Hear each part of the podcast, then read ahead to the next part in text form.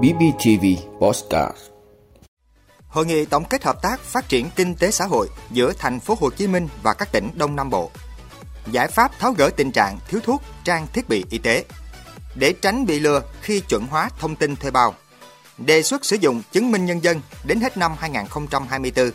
Bão Freddy ảnh hưởng đến 500.000 người ở Malawi. Đó là những thông tin sẽ có trong 5 phút tối nay ngày 18 tháng 3 của BBTV. Mời quý vị cùng theo dõi. Thưa quý vị, sau các chuỗi hoạt động bên lề, Hội nghị tổng kết hợp tác phát triển kinh tế xã hội giữa thành phố Hồ Chí Minh và các tỉnh thuộc vùng Đông Nam Bộ chính thức được diễn ra tại tỉnh Bình Phước vào sáng nay ngày 18 tháng 3.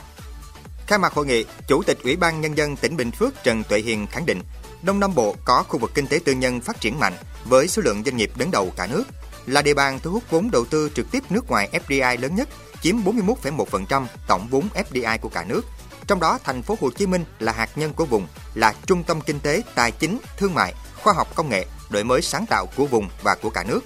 Nhận thức rõ vị trí, vai trò và tầm quan trọng của vùng Đông Nam Bộ, các tỉnh, thành phố trong vùng luôn tích cực đổi mới tư duy, tầm nhìn, phát huy sự năng động, sáng tạo trong chỉ đạo điều hành, đạt được nhiều thành tựu quan trọng trong phát triển kinh tế xã hội của từng địa phương.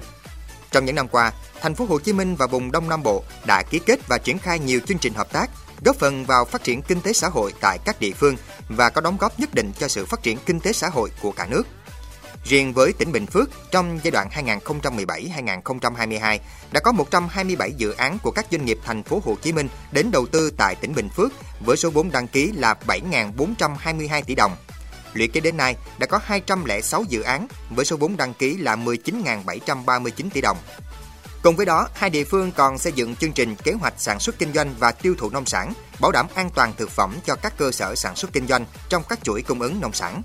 Chương trình hợp tác phát triển kinh tế xã hội giữa thành phố Hồ Chí Minh và Bình Phước cùng các tỉnh trong vùng đã đạt được nhiều kết quả tích cực, có sức lan tỏa rộng trên các lĩnh vực.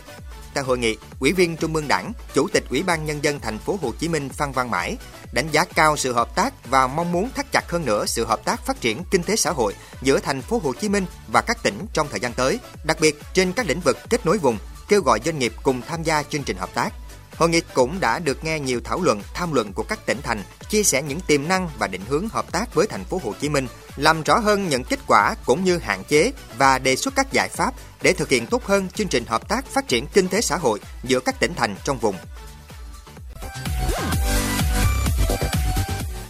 Thưa quý vị, thời gian qua, vấn đề thiếu thuốc, trang thiết bị y tế cục bộ tại một số cơ sở y tế công lập đã được phản ánh. Với phương châm đặt tính mạng, sức khỏe của người dân lên trên hết, Bộ Y tế phối hợp với các bộ ngành liên quan, tham mưu cấp có thẩm quyền, triển khai nhiều giải pháp đồng bộ tháo gỡ khó khăn để sớm giải quyết dứt điểm tình trạng này. Để tháo gỡ tình trạng thiếu thuốc, trang thiết bị y tế tại các cơ sở y tế công lập, Quốc hội, Chính phủ đã ban hành nhiều giải pháp hoàn thiện hành lang pháp lý. Bên cạnh đó, Bộ Y tế quyết liệt triển khai nhiều giải pháp đảm bảo về nguồn cung ứng thuốc, vật tư y tế, trang thiết bị y tế. Qua đó, giúp các cơ sở khám chữa bệnh nắm được thông tin về nguồn cung thuốc, chủ động trong việc xây dựng kế hoạch đảm bảo cung ứng đủ thuốc phục vụ công tác khám chữa bệnh. Bộ cũng chỉ đạo thực hiện việc điều chỉnh giá thuốc kê khai lại đối với các mặt hàng do tăng giá khách quan, đẩy nhanh tiến độ thực hiện mua sắm tập trung thuốc quốc gia, đàm phán giá, thực hiện phân cấp toàn diện phê duyệt thẩm quyền quyết định mua sắm, kế hoạch lựa chọn nhà thầu mua thuốc cho các cơ sở y tế trực thuộc bộ. Sau khi được gỡ những nút thắt về đấu thầu, mua sắm thuốc, trang thiết bị, vật tư y tế, nhiều bệnh viện đã trở lại hoạt động bình thường.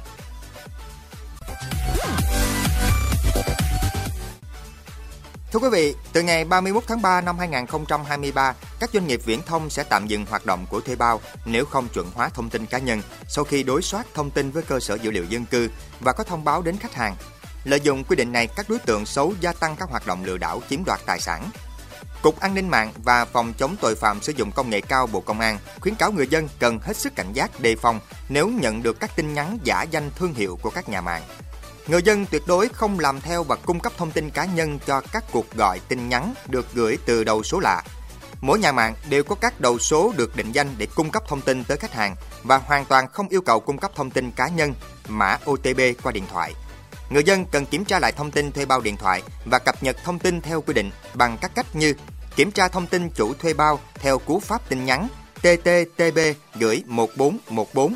tra cứu thông tin, cập nhật thông tin thuê bao trên các ứng dụng của nhà mạng MyViettel, MyVMPT, MyMobifone. gọi điện trực tiếp tới nhà mạng hoặc đến điểm giao dịch của nhà mạng để cập nhật thông tin thuê bao.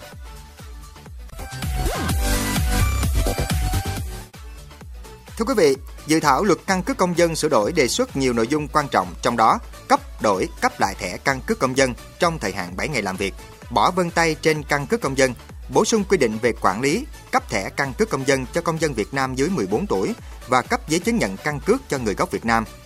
Việc cấp thẻ cho công dân dưới 14 tuổi sẽ thực hiện theo nhu cầu, còn đối với công dân từ đủ 14 tuổi trở lên là bắt buộc. Đặc biệt về quy định chuyển tiếp, dự thảo luật căn cước công dân sửa đổi đề xuất theo hướng chứng minh nhân dân còn thời hạn sử dụng đã được cấp trước ngày luật này có hiệu lực thi hành thì được sử dụng đến hết ngày 31 tháng 12 năm 2024. Theo đó, các loại giấy tờ có giá trị pháp lý đã phát hành, có sử dụng thông tin vẫn nguyên hiệu lực pháp luật.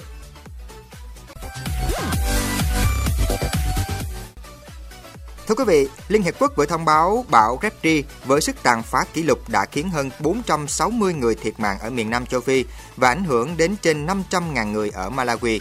Bão Freddy đã trút lượng mưa tương đương 6 tháng trong 6 ngày ở miền Nam Malawi, để lại dấu vết tàn phá và cơ sở hạ tầng bị hư hại nghiêm trọng, cũng như đất nông nghiệp bị ngập lụt. Theo Tổ chức Y tế Thế giới, cơn bão ập đến khi Malawi đang trong đợt bùng phát dịch tả nguy hiểm nhất. UNICEF cũng lưu ý rằng, bão nhiệt đới Freddy đã khiến hơn 280.000 trẻ em ở Malawi cần hỗ trợ nhân đạo khẩn cấp. Bão Freddy tấn công miền Nam châu Phi lần đầu tiên vào cuối tháng 2, hoành hành tại Madagascar và Mozambique, nhưng Malawi không bị tổn hại. Sau đó, cơn bão di chuyển ngược trở lại Ấn Độ Dương, nơi nó gia tăng cường độ từ vùng nước ấm trước khi đảo ngược hướng đi để ập vào đất liền lần thứ hai.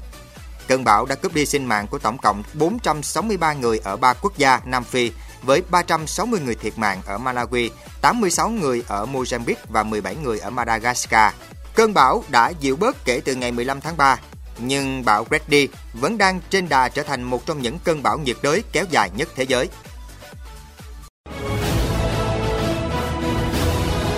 Quý vị đã luôn ủng hộ các chương trình của Đài Phát thanh Truyền hình và Báo Bình Phước. Nếu có nhu cầu đăng thông tin quảng cáo ra vặt, quý khách hàng vui lòng liên hệ phòng dịch vụ quảng cáo phát hành, số điện thoại 02713